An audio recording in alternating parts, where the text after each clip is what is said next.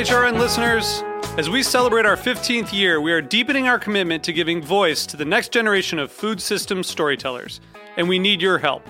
Our internship and fellowship programs help activate new possibilities for underrepresented and underestimated young people through experiential journalism, audio engineering, and production training.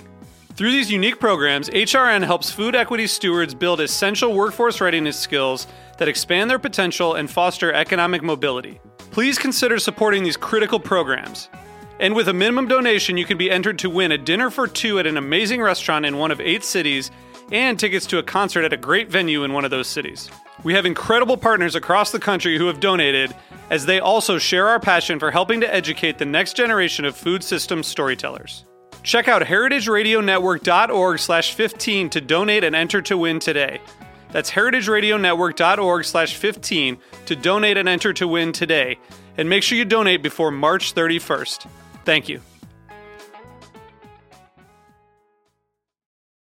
This episode has been brought to you by Worldwide Soba, a Japanese noodle production company. This week, on a special bonus episode of Meat and Three, we're celebrating Mardi Gras with an ode to the king cake, the most delicious custom of carnival season. This is kind of like terrible comparison, but it's kind of like a braided New Orleans babka, if you really think about the actual technique of it. Do we know why they put a baby in the cake yet? You'd better be careful where you get that cake because your friends and coworkers in New Orleans are going to have an opinion about it. Tune in to Meat and Three, HRN's weekly food news roundup, available wherever you listen to podcasts. Welcome to Processing, a show about the intersection between food and grief, with your hosts, Zahra Tangorra and Bobby Conforto. Today on the show, we are joined by Nicole Bailey. Nicole is an amazing human and a dear friend of mine, and also co host of Life's a Banquet podcast here on Heritage Radio. Um, we were really honored to have Nicole on to share her story uh, about her mother and her upbringing, and we hope you enjoy our chat with Nicole.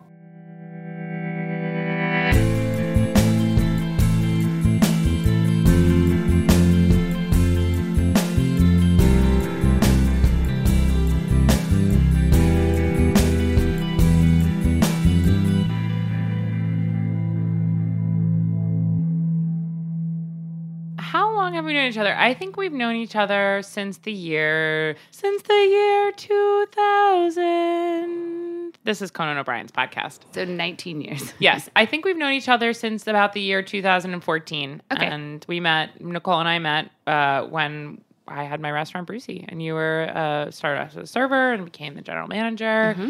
And, you know, so basically we started our relationship in food. Yep. And then you two met, Bobby and Nicole, and became best buds. You're, you guys are inseparable. We hit it off right away. no, but you did. Well, yeah, you learn a lot about people really fast working in a restaurant, right? Totally. Kind of just uh, become instant family. And there's something about, I mean, obviously, alcohol, I think, plays a huge role in that. Tend Mm-hmm. the to open up more. Yeah. And hard work. Yeah. Yeah, totally. And hard work. You know about that, Mom. I mean, you were in the trenches with people when you used to have the love and oven. Was it similar for you? Absolutely. When you work with people, you really know their insides. Yeah. When you're here, your family. Or when you're a serial killer, you also know their insides. oh. Anyway, so yeah, we've spent a lot of holidays together. We've uh, eaten a lot of nachos together. We have, yes. We shared a love of nachos. We all had Thanksgiving together that one year. hmm That was lovely. Seafood Tower is beautiful. But yeah, I mean, I I instantly met you and felt that you were like a really warm, really deep person who's like extremely both guarded and easy to talk to at the same time. Do you find that to be true about yourself? Yeah, I think that that sounds accurate. Um, although I think earlier in my life, I probably would not have not read. I didn't recognize the guarded part as much. It was like subconscious. Yeah. Yeah. Well, we build we build walls, right? yeah, definitely. Over time. It's like a calloused a calloused heart. No, it's the protection. It's the turtle principle. What is the turtle principle? Well, the turtle principle is we create walls like the turtle shell to protect ourselves, and when we're ready to stick our neck out, then we do. So we go in and out. Yeah. So that honoring that ability to protect yourself is very, very important. Yeah. Yeah. Well, I also just like immediately after that, like I said, like we connected and you have been just like open about who you are in your life and we'll get into that more later. But I from the moment I met you, was stunned by you. you're a stunning human. Not only are you incredibly beautiful, but you're incredibly. You really get. You go deep with people. Yeah, I think I connect with people very easily. It's like a thing that I've always been able to do. Yeah. How did that? Why do you think that is? I don't know. I think in high school, I was like a nerd who didn't talk to anyone and like read VC Andrews books in my room. Cool. um, but I think that when I started making like college friends, I think I'd sort of started to become like the person that I am now, kind of. Um, and I just, um, I don't know. I, I think that when you leave high school and you like go out and like you finally like the stereotypical like finding yourself thing. I had a lot of different types of friends in college, like with different like backgrounds, and so maybe that started me being able to like like get on a level with different kinds of people. Like I think if you're friends with many different types of people, on like really good friends with them, then you have empathy for like all sorts of different kinds of people. Does that make sense? Yes, it does. Mm. Yeah. So then you like internalize that, and then I think the way that I think about people often is me trying to sort of see things from their perspective, and it's this like unconscious thing that I do, which makes it very easy to like connect with them. Sounds like you're an empath. That's people have accused me of that before. You're a serial empath.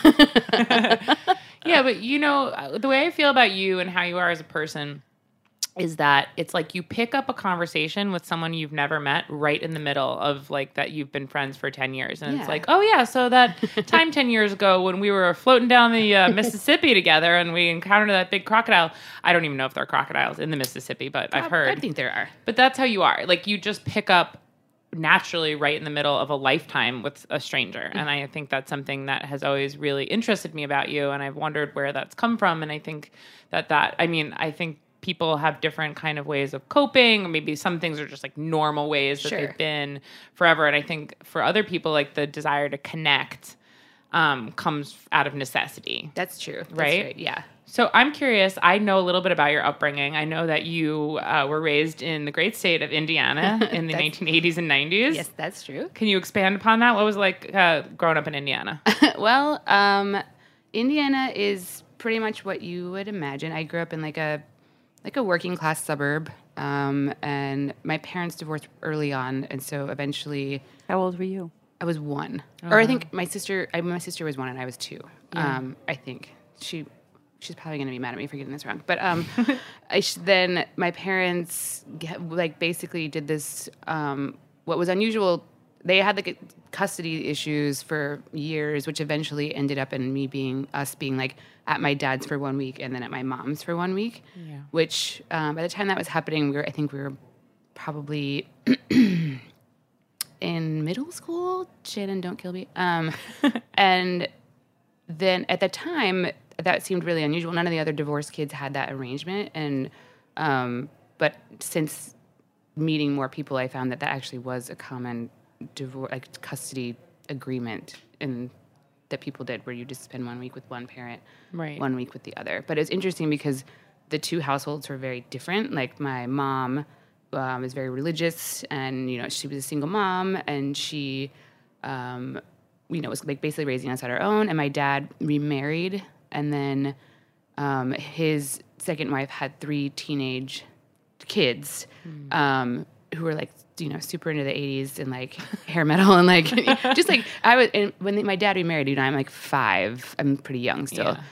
um, and so it's just it's very interesting to like go from being the only kid to like having these three almost like grown they weren't grown but you know teenage Yeah. people in the house. It was just like a very different dynamic. And um, it was a little bit more like we could do whatever we wanted at my dad's house a little bit more freedom. We couldn't really do what we wanted. My dad was still kind of like a disciplinarian. But um then then my mom's we was more very more strict like she's very strict and like she would braid my hair every day before school.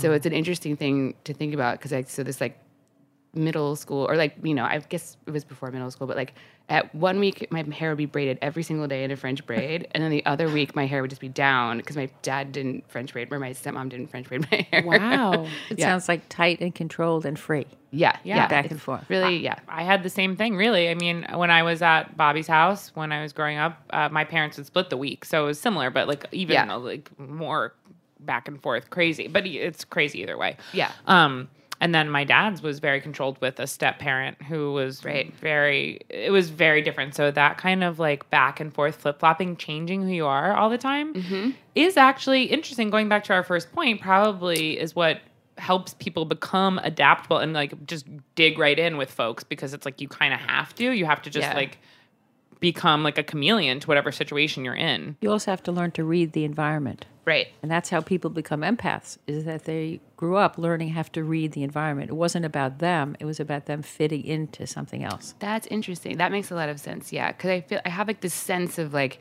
I got to pick what I was wearing at my dad's house um, and like be like more like myself. But then like but there was less structure there and less like you know it was a little bit more chaotic there. And then at my mom's house, you know, I had, couldn't pick what I had to wear. She would braid my hair and like it was very structured and very like yeah strict. So like two different dynamics. I always say there's a price to pay for everything. So each thing had its consequence. right? totally. Yeah. Very different. absolutely.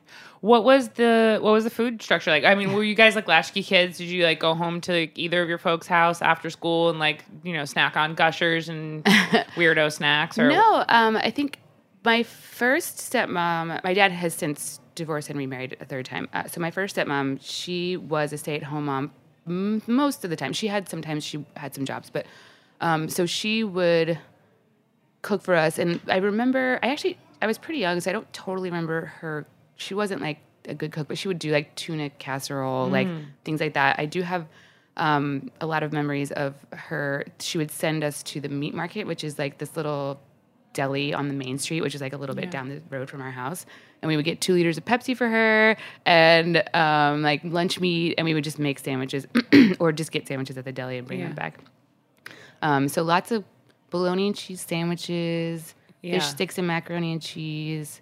Um, and then on my mom's side, also not a great cook, um, but she had these Betty Crocker cookbooks, um, like the old 81, like the ones with the tabs Yeah. and like the, you know, the hard thing. Yep. Um, then, and she also had this book, which is my favorite cookbook. It's just called How to Boil Water. Um, amazing. yeah, and it's like it's basically a how-to guide for a newlywed woman to cook for her husband.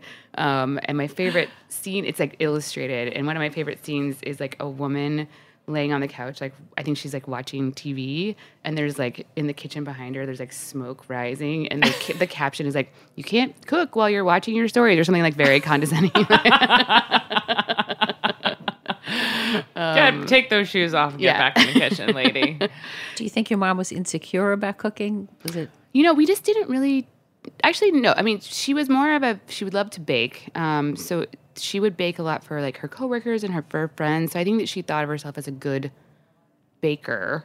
Um, but in terms of cooking, we just kind of like there was stuff that like I would. I was a really picky eater. Um, there was stuff that I just like wouldn't eat, and so she kind of worked around that. But sometimes she would just be like, "We're having pork chops, and you have to eat them."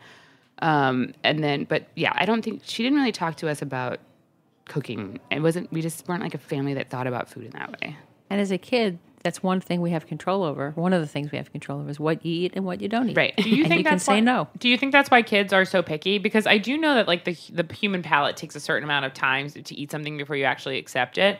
But like I wonder that's actually so fascinating. You say that about control. Mm-hmm. I actually never really thought of that. Is that kids generally feel like they have no control because they really don't. You have control They of so yeah. little as a child, and um, it's fascinating to me because actually I was a picky eater as a kid, if you can believe it.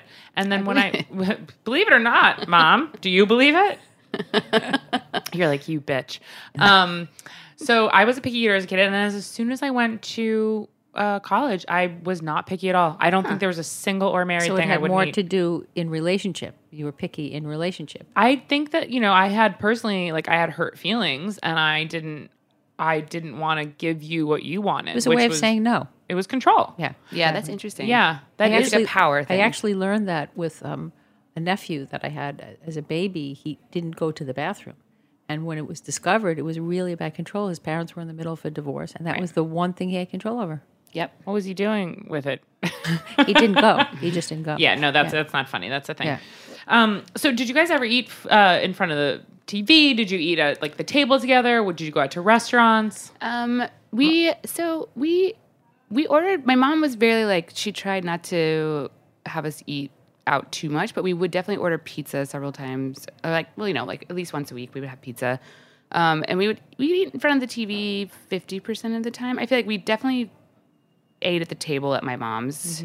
Um, and, and my dad's, the living room's kind of small, so we were kind of always eating in the table at my dad's house too, just because it's like the only place where you could eat. But it wasn't necessarily like the whole family gathers around. It's more like we're all just kind of like there trying to fit everyone in the kitchen and then like kind of eating in shifts a little bit.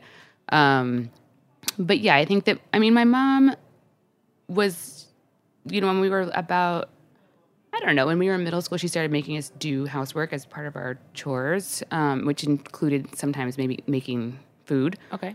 Um, I also remember the first time that she showed me how to do the laundry so as, as part of my like chore. I was like, famously, she told me the story. I was like, "Who was doing all this before I had to start doing it?" she was like, "Me, dude." Santa.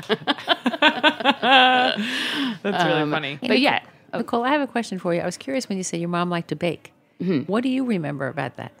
So she, so this is something my sister and I, which I guess maybe we can, whatever the thread can go through. But um, she and I still now mm, try to remake her chocolate chip cookies, but she didn't do anything crazy with them. She just followed the Toll House recipe, but she subbed Crisco for butter. Ooh. Yeah. So, which is I thought. I really, I always liked her cookies because they're a little bit saltier, and then the vanilla was a little bit more prevalent. Yeah. Um, and I thought that was always the reason. Although my sister's been doing some experimenting lately, and we're not we're not totally sure if that's what it was. I don't know. um, but also, you, trans fat was in Crisco back then, and now it's not. So maybe that has something to do with it. I mean, who knows? But um, but she also would make these chocolate sheet cakes all the time, um, and then she would make these pecan tarts for like holidays, um, which I hated because I didn't like nuts. But they're like basically just like tiny pecan pies, which were really cool. Um, and and she would make pecan pie also, like full size. Um, and that's kind of like her go tos that she would make pretty often.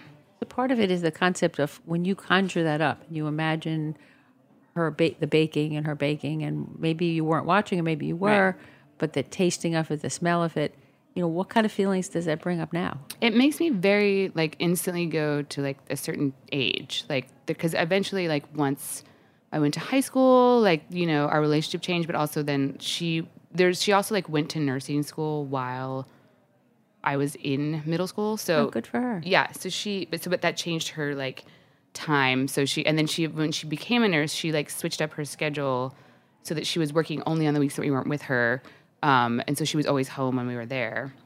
Um, but you know it kind of like base i think in high school is when i started you know hanging out with my friends more. We weren't as like the natural progression. So thinking about baking makes me think about being like young and like eating her food makes me just be like i'm like i have to be like around 12 or 10 or like you know something does it bring up thoughts and feelings about her, about your mom? Yeah, I think that it just it's sort of it's like tied together with nostalgia. Yeah, like so it's all sort of like this like picture exactly like what our kitchen looked like. Um and like the memories that I have there are all like she, you know, she was the only one that in that house with us, you know, she never remarried or anything. Um and so yeah, it brings back like the time when things were like good and like happy and um although they were still like nothing's perfect, but So, do you, you know, the whole MO of the show is obviously to talk about the intersection between food and grief. So, understanding a little bit about your background, your relationship with food, like uh, I'd want to ask you to share with the listeners a little bit about what what was the breaking point. There's a situation that happened with your mom, and if you could kind of just tell us a little bit about how that all went down and Sure. into maybe present day a bit. Yeah, so I'm gonna try not to take too long to tell. It's kind of a long story, but as long uh, as you need. Okay. Yeah. Um, but basically, around the time that I was in high school, um, I was maybe even. Actually, I was trying to remember this. Day. I'm pretty sure that I was in college already, um, and my sister was still living at home in high school. But my mom started to sort of exhibit signs of mental illness, but we didn't know, you know, we we didn't no idea like at the time what that meant. Like we wouldn't, we weren't even sure. Like it was just like very, we didn't know.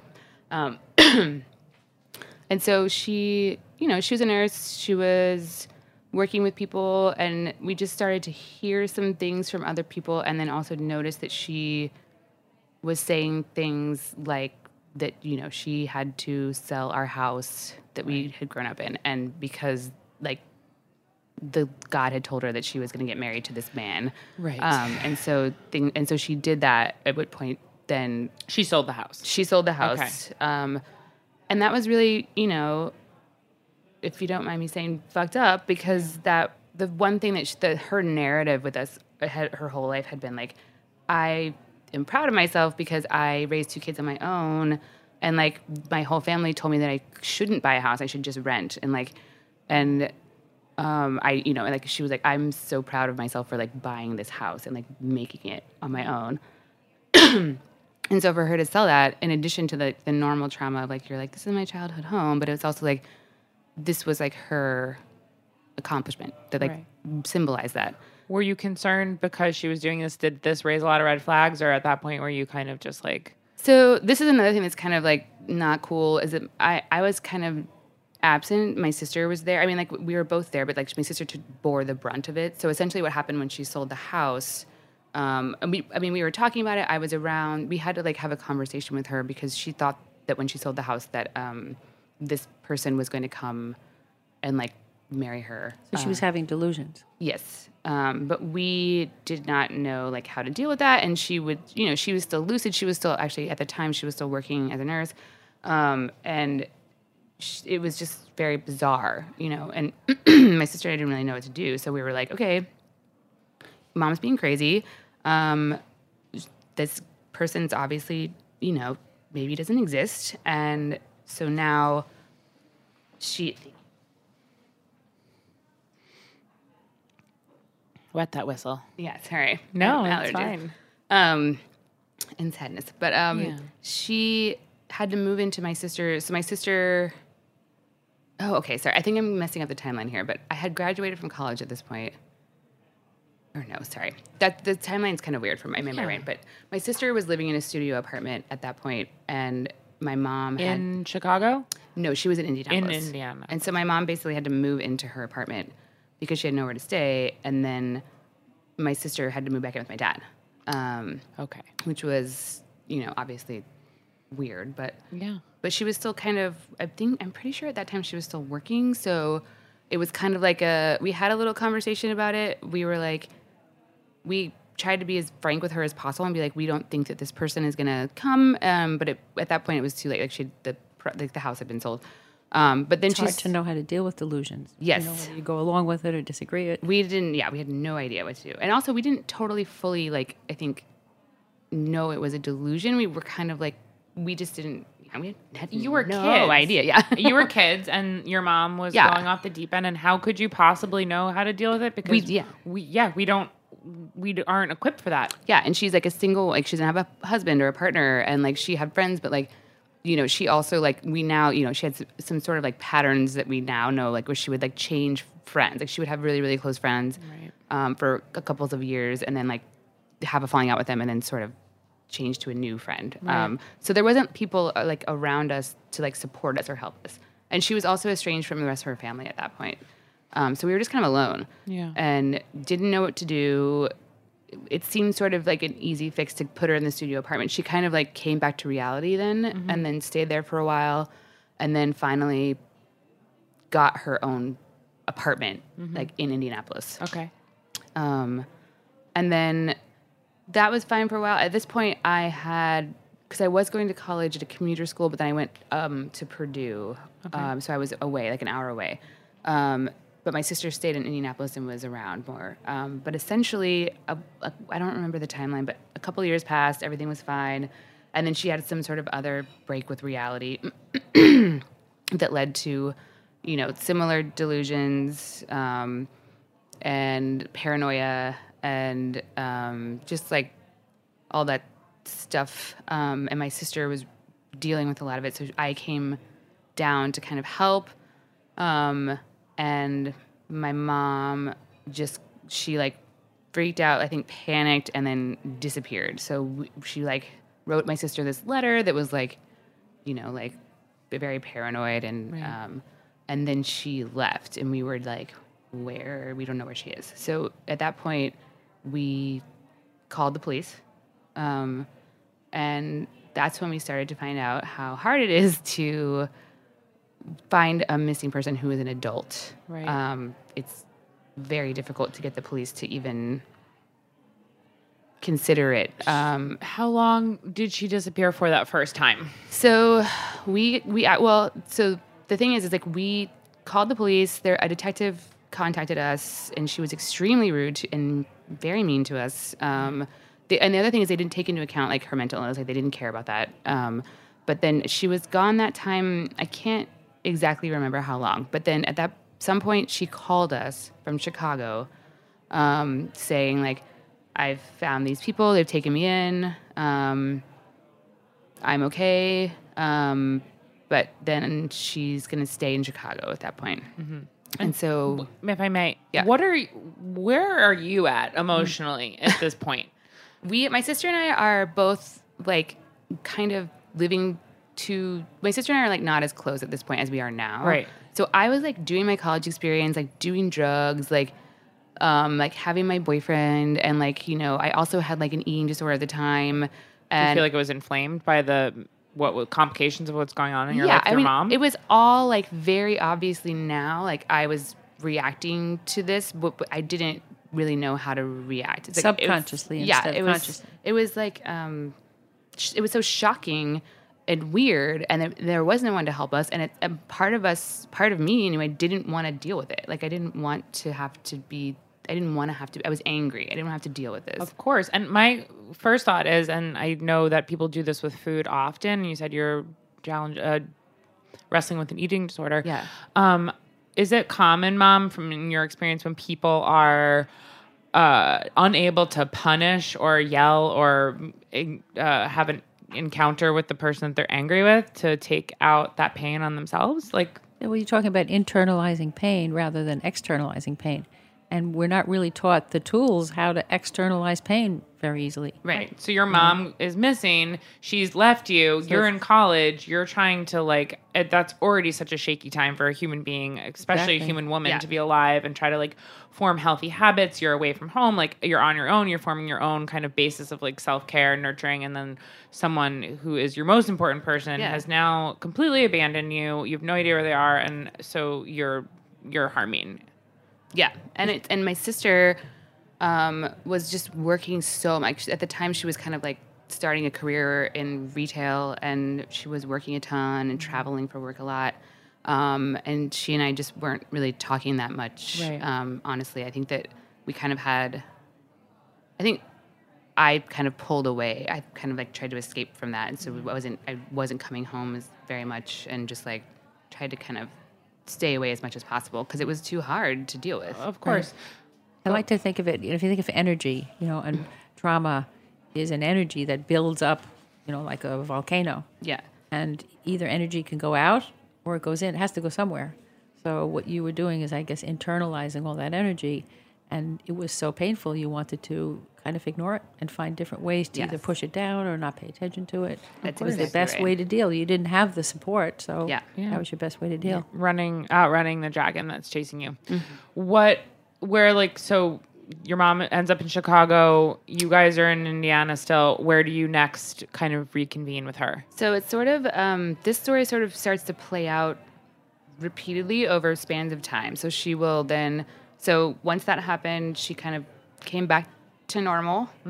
Um, got an apartment in Chicago, got a nursing job, um, and then was fine for a couple of years. We would go visit her in Chicago, um, but at this point, our relationship had changed. Um, my sister and I, I think, had a lot of anger towards her, and so, and we didn't really talk about things um, because she would just like be off, you know, break from reality, and then come back and be regular, and but we wouldn't really bring it up. How confusing. Yeah, and then it, but, so I think that we like at least I I don't want to speak for my sister, um, but I I resented her, and so our relationship was just like really.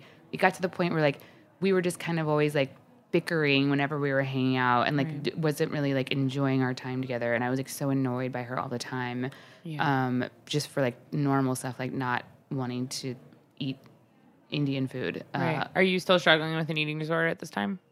well, I mean, I think that it's hard. It's sort of like alcoholism. I think. I think that I, it's still in me, but I don't. It's not. Not. I'm not it's Not ever present. actively. Yeah, but I think that um, it's definitely like I feel like my neural pathways have Yeah. been like permanently sort of. Yeah. in- I don't know. Like That's what happens with trauma. yeah, Yeah. There, there are ways to repair our neural pathways. there are. Yes, there are. Oh my God, Bobby. Bobby Comforto, repairing neural pathways one at a time.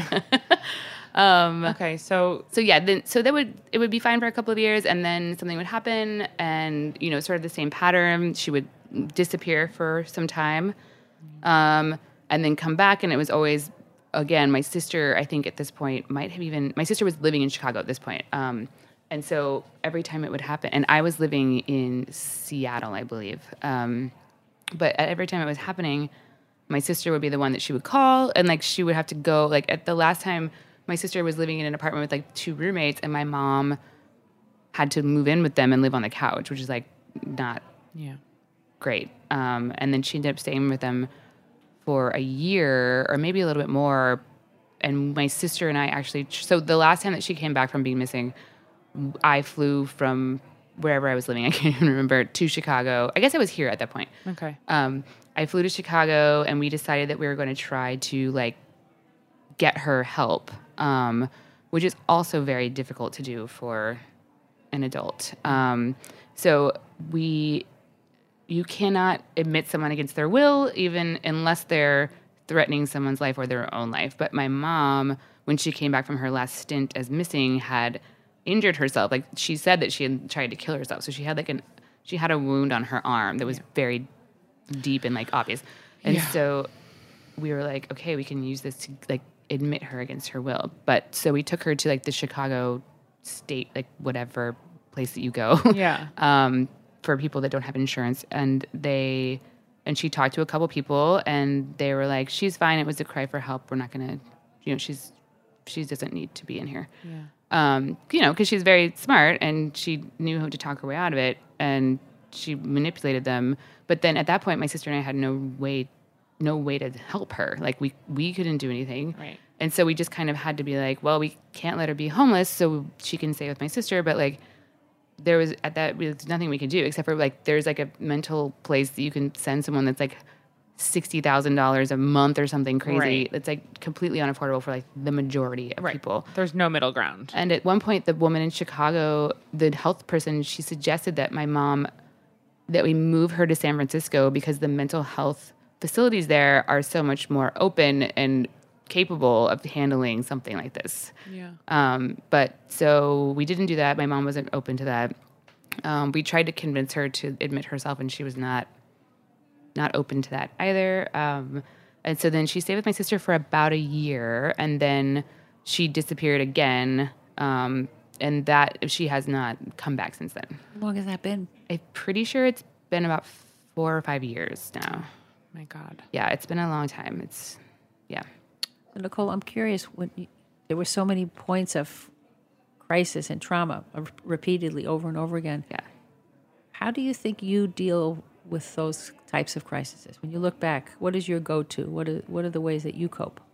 Um, I think honestly, for the, I mean, a lot of it was just like not dealing with it for a long time. Um, and then I think I used my friends. Like I, I became very like a person whose like family is their friends. Um, when I lived in Seattle, I had like a very close group of friends that um, was kind of like my family there, and I'm still close with most of them. And then in New York, the same sort of thing. Kind of, I had like a tribe of people or a clique. um, because I'm not, I'm not supposed to say tribe. Uh, but, um, and I think that that's been helpful to me. Although I don't, I wouldn't necessarily like, op- like I wouldn't talk about. I wouldn't use them to like actively process it. But it was like a way for me to cope with feeling like you know helpless and angry and like you know not knowing what to do in a situation and not having control. Right. Um, I think that that definitely like played into that. And bringing us back to the the concept of food, do you think those times of crisis you would find yourself not wanting to eat, you know, punishing yourself by not eating, eating? I mean, how, what do you think your relationship to food was during times of crisis? I think that um, my sister and I think we use food to reward ourselves. So I think that we tend to, when we're together, overeat. Um, and I think part of that has to do with maybe like the processing of our shared like traumatic experience. Um, and for us at this point, it's, it's a really fun thing. But um, we definitely like when for a while when I was going home for Christmas and holidays, like we would like make ourselves sick. Like we would go to like, eat fast food, and then we would eat at my dad's house, and then we'd eat all these like we just like a lot of overeating. Yeah. Um, and I think that that's definitely like related somehow, although I don't know exactly how. Well, I mean, I think that food is something that people. Uh, it's essentially supposed to be self care, right? So, Right. like eating and nourishment from like a very caveman, caveman or woman point of view, cave person point of view, um, is like self care and nourishment, right? And then we kind of adapt it through like memory, right? So we associate it with positive memories, negative memories, and those things are formed when usually we're children. So in in our earlier questioning, kind of like, did you eat around the table? Did you were you a latchkey kid? Did you come home and cook for yourself? Like, what are those things you establish? These kind of traditions that are either forged positively or negatively, and it doesn't. I don't think always have to do with like, oh, my mom was a. Ter- a terrible cook, so my memories of food are terrible. Right. You know what I mean? Like my memories of food are not terrible. Right. I just, like I think the it's funny to talk about the food I was eating now in the world that I work in, which is like you know Yeah. nice food. I mean, honestly, my parents were both chefs, and I ate like shit when I was a kid. I mean, shit, like absolute shit, like the worst junk food crap imaginable. yeah, I mean it was great. Doritos. right. But like, you know, it, for me, so I always think about how I was a little bit of a latchkey kid in certain ways, and I would attach like eating uh, to like when my parents would come home. You know, like my mom would come home and she'd be done with clients. That was like, then there'd be dinner, and I was excited because that's like a Pavlovian response in some way, Right. And also like emotional connection, right? And so then I think like when you kind of live this whole life and there's like trauma and grief and pain, and you find like that attachment, uh, pl- I think it kind of just like plays itself out, right? So you've Yeah. gone, you've experienced this thing with your mom, then you're like trying to figure out how to nourish yourself right at the point, like when you're becoming an independent person, right as she's leaving you. And then you find yourself years later and uh, as a real fully formed adult and your relationships with how you nourish yourself whether it be mentally physically or with food have then like really changed a lot Yeah. so, what is it like for you now? Like, do you do you have like cravings or memories for things that you used to experience with your family, with mom or dad, but like specifically as a result of this trauma? Like, do you are there memories of things she used to make that like make tug at your heartstrings, or you know, like Yeah, I um like I mentioned that cookbook, How to Boil Water. I actually purchased it. It, it was it's been out of print. It's very obscure apparently, but um, I purchased that um, a couple of years ago on Amazon and kind of mostly for like the nostalgia factor. But then I actually started looking through it because there was this one recipe that my sister and I was like a favorite called tuna puffs. Tuna puffs. oh, as seen in Diner Journal. yeah. Um, and it's a really interesting dish, uh, which is tuna instant mashed potato flakes. Um, and you kind of and egg, you know mix it all together and make these balls. Yum. And then you bake them so they get crunchy on the outside, and they're actually really delicious. Um, when I was actually making them for the test for the Diner Journal, they were like they were very sure that it was going to be disgusting, but then they were pleasantly surprised. I bet that sounds amazing. that sounds amazing. It's basically potato starch, so you get that like crunch crunch on the outside. Yeah. Yeah. Um, at some point, somebody was like, "Against all odds, this is a delicious dish." But um, so my sister and I, that has been sort of like the thread, that dish of our like child, like leaving home, and like I used to make that in my first apartment, um, and then I kind of like forgot about it for a while, and then recently my sister and I have been talking about that and like talking about that recipe, and then also like I said, we've been trying to like recreate those cookies which part of the issue is like in my mind they taste a very specific way because of this and in my sister's mind they taste a very specific way because of a completely different reason and it's really interesting to to hear that. And also she and I one time tried to like combine forces and use both of our ideas and it resulted in very messed up cookies that were not edible. Um, but I think that's something that I think now at this point because time has passed and we've been able to like have time to process it um, we can come back to this stuff without as much pain. Exactly. um, i think there was definitely a period of time when we wouldn't have been able to like talk about this since we're so comfortably with each other and like um, We'll talk about neural pathways. It's another neural pathway. Instead of going to the pain neural pathway, you go to something that brought you pleasure and sentiment and emotion, you know, Yeah. positive emotion. interesting Yeah. Yeah, I mean, it's uh it's it's to me striking, I think in situations like this where you actually lose a parent or in this situation which I think and I know that this is very important to you to kind of talk about and I appreciate you being so vulnerable about because I think it's something we really don't talk about and it's a it feels probably very unique to people whose parents are missing uh and who ostensibly like leave them. I can't imagine the pain of that. And uh, I think it forces us to kind of reparent, as many of us do for many reasons. Like you've now been forced to reparent yourself. Yes. And I think in many ways you're reteaching yourself after like a decade plus of kind of traumatic experiences.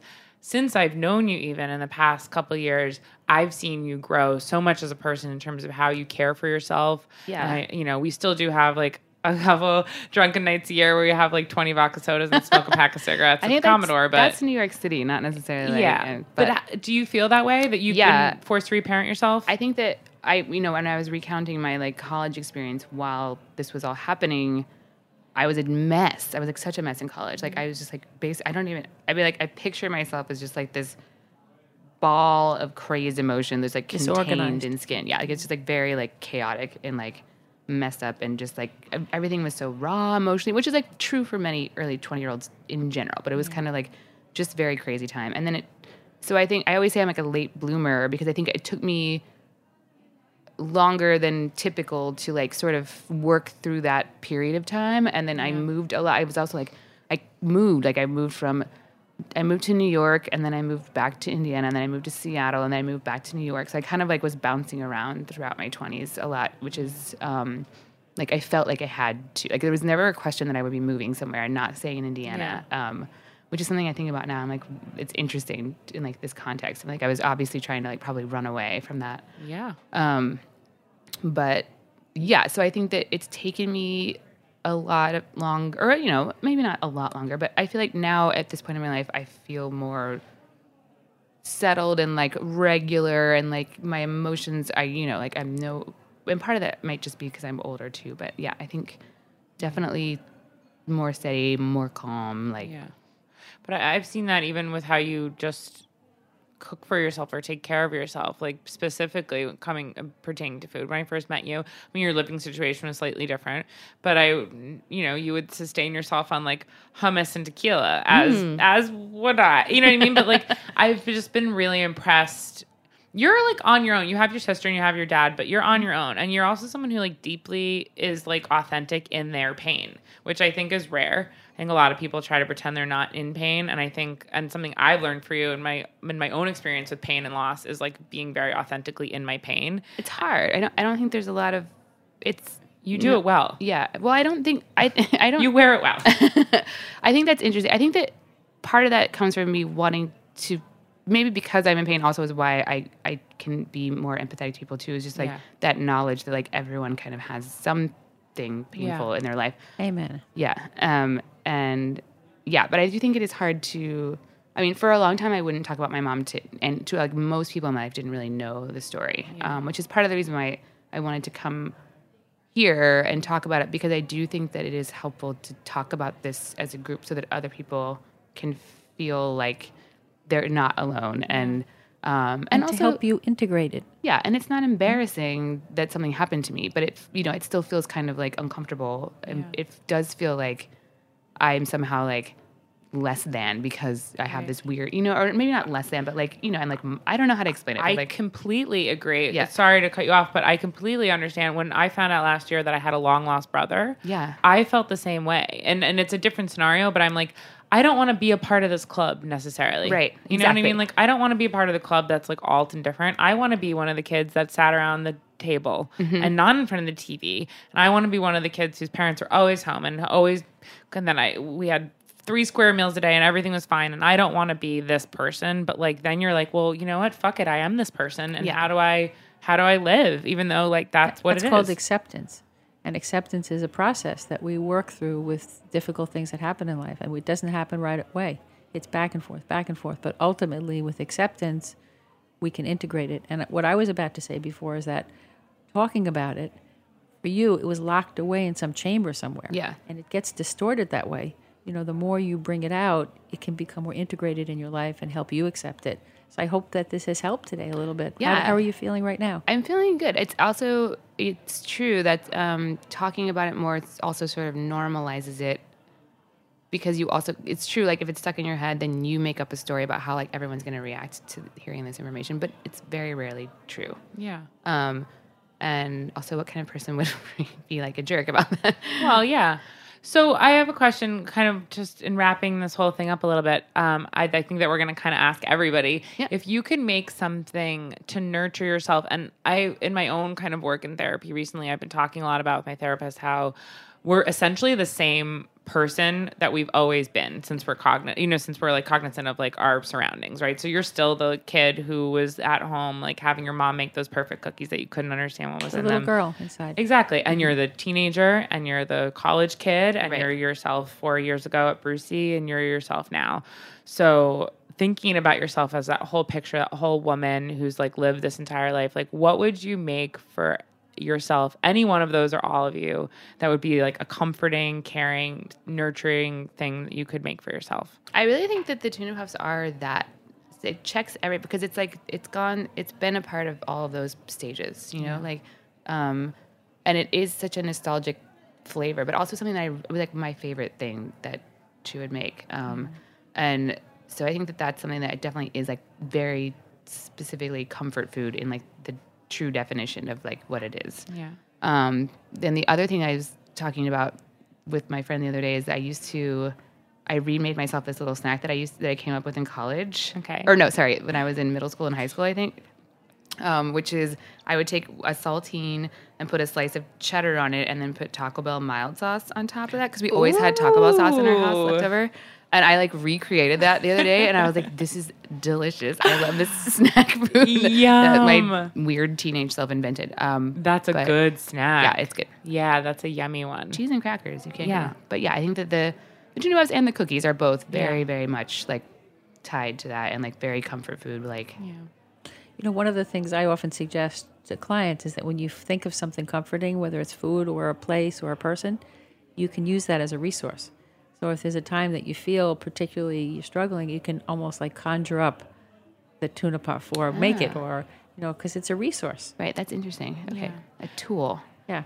I think that you're an incredibly bold and brave person, and Yes. I'm in love with you. I have been in love with you since we met. I think that you're just one of the most remarkable, like, I, like truly outstanding people. Like, I have like a deep desire to like be around you, which you obviously know because I stalk you to try to get you to hang out with you me. do stalk me. um, and I have stalked you since day one. But I really do, and I think it's because you're so incredibly vulnerable and so intelligent and funny and smart, and you're just like a very brave human being. Like Yes. you Aw, walk through the you. world like with extreme bravery, even though you've had a really hard life, and you also are not the kind of person who's like pretends that it doesn't affect them and you also don't you know you you really again like are authentic to your own story and pain and you do a really good job of just being hey this is me um you also i know like mask it with humor sometimes Sure. but you're you're a really intelligent and self-aware and emotionally intelligent person and i can't thank you enough for being vulnerable and sharing what this experience must be like and i know that you had wanted to mention quickly about um, just advocating i think right for yeah, I don't even. people I don't have like a a charity or anything. I just think that it's important to talk about mental illness, and I know everyone knows that, but like it's it's there's still no resources available for people who have mental illness. Um, and like if my mom is trying to get help somewhere, like her resources are limited. Like I don't even know like what she would be able to do. And like in this depends on the community. It depends on Yeah. the state. And- but I would like to mention one thing, which is NAMI. What NAMI is an organization for family members of people with mental illness, and it's a nationwide organization. You can find it online. nami NAMI. An AMI. Okay, And that's they good have to know. local meetings, and it's very supportive. yeah it's it's um and the other thing is just that again like and this is something that actually a, a friend of mine came up because there is a podcast now about a woman who is potentially missing or maybe she was murdered but she was like you know i was listening to it and it made me think of you and your mom because this woman's having so much trouble just getting the police or anyone to like do anything because there, there's an idea that an adult is allowed to just walk off into the wilderness and Yeah. never come back and that we don't have to do anything about that and and that's you know, it's just it's hard. So I think it's the more that we talk about this stuff, the more people share stories about this kind of thing. I think the more we can hopefully start to change things and like get people help and like start coming up with ideas and like fixing some part of the system. Yeah. Any part, really. but yeah. And thank you for your part today so much. Yeah, absolutely. Thanks for having me. If again. you could, um, if you guys could do one more meal together, yeah, what I would it think be? you know, I I don't want to keep harping on the tuna puffs, but that's also No, please. They. I'm want some. They um, but I also she would make um, I'm trying to think. So she would make this, and again, it was very much like kind of like a one pot meal type of thing. But she would also make us things, and then like she would make these hamburgers with that she would put A1 sauce in, and then like you know pan fry them. And then serve it with like pe- frozen peas and corn mixed together with butter, um, which also is another one of my favorite things. Is just frozen peas and corn, Yum. pat of butter on top. That's delicious. Yeah. Um, I think you're the best person. I love you so much, and I really like. I'm just so grateful that you shared your story, and you're just eloquent and beautiful, and a wonderful human. And uh, I see you, and I know that it's hard for you, and I like really admire you for sharing. Thank you. Yeah, it was it was not easy, but it felt like the right thing to do. So Okay, good. cool. I Thank you, love Nicole. Thanks, Nicole. This episode has been brought to you by Worldwide Soba, a Japanese noodle production company. Founded by Shuichi Kotani, Worldwide Soba offers noodle consulting services in addition to supplying a variety of tools for wannabe noodle makers. Want to take a class? Worldwide Soba has it. Need a traditional Japanese soba knife? Worldwide Soba has that too. To learn more, visit worldwide-soba.com. So, this was a great interview with Nicole. She was amazing and, you know, I just wanted to kind of tuck into as as you guys will know, the name of this episode is Tuna Puffs based on Nicole's affinity for one of her mom's favorite dishes to make, which was tuna puffs. Mom, have you ever had tuna puffs before? I have never had a tuna puff. I can only imagine. Okay, well, they sounded actually delicious. Um, and I just want to mention a couple things that I researched. So Nicole was talking about this book, How to Boil Water, and essentially, and at first when I was looking it up, I found um, some books written by like Tyler Florence and Food Network people. But the real book is this vintage book that was written, came out January first, nineteen seventy two, and is written by Jetty, uh, Betty Jane Donahoe.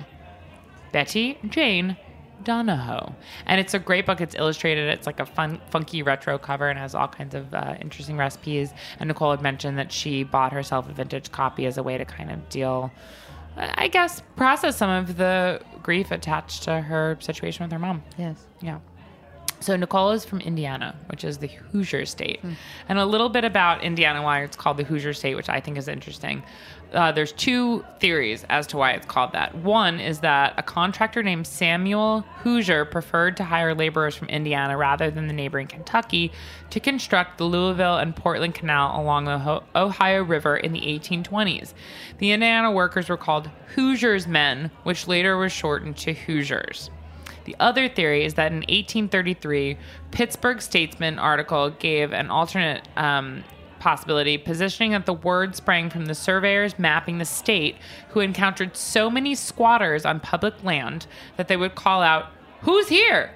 As soon as they spotted cabins with smoke rising from them. The question echoed so frequently on the Indiana frontier that it was shortened and altered to Who's here? And finally, That's so funny. Hoosier. I know. So I also want to talk about a couple of fun things that are from Indiana. Hoosier pie, which is a tasty, decadent treat made like a sugar cream pie, basically made with brown sugar, vanilla, and crumbly crust, and it's like the classic thing you get from Indiana. Have you ever had that, Mom? I have not. Never had Hoosier pie. Nope. Have you ever been to Indiana? I have not. Haven't. Me neither. I'd like to go to State Fair though. That'd Oh, fun. that would be lovely.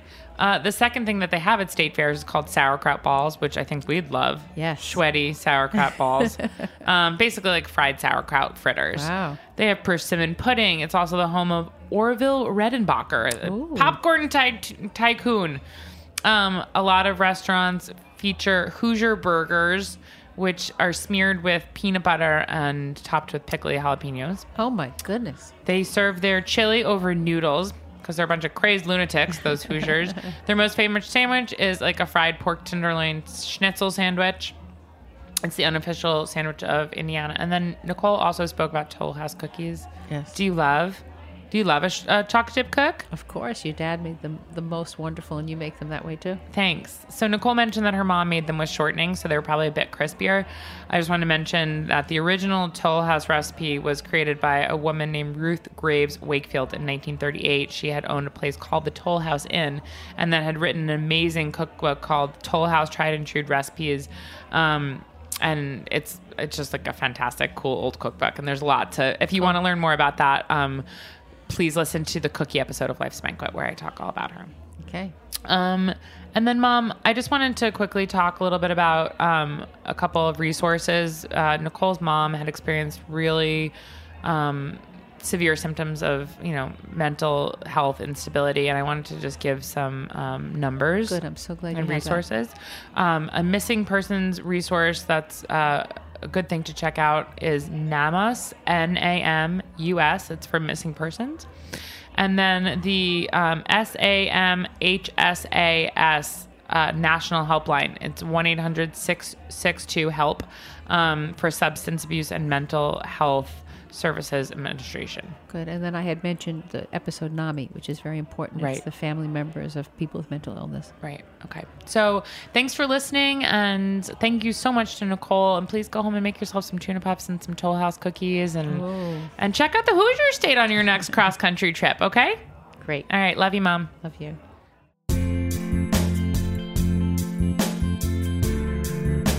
Thank you so much for joining us for processing. We realize that sharing these types of deeply intimate stories on air is a very personal decision. We began this project as a way to connect our listeners through shared experiences and storytelling. We hope that processing can be a platform for sharing, learning, and healing. We appreciate our guests' willingness to be vulnerable and value nothing more than making both our guests' and listeners' experiences with our show positive and progressive. If you're interested in being a guest on the show or writing in a listener letter, please email processing at heritageradionetwork.org. Please follow us at processing underscore podcast on Instagram. Processing is powered by Simplecast. Thanks for listening to Heritage Radio Network, food radio supported by you. For our freshest content, subscribe to our newsletter. Enter your email at the bottom of our website, heritageradionetwork.org. Connect with us on Instagram and Twitter at heritage underscore radio. You can also find us at facebook.com slash heritage radio network. Heritage Radio Network is a nonprofit organization driving conversations to make the world a better, fairer, and more delicious place. And we couldn't do it without support from listeners like you. Want to be a part of the food world's most innovative community? Subscribe to the shows you like, tell your friends, and please join the HRN family by becoming a member. Just click at the heart at the top right of our homepage. Thanks for listening.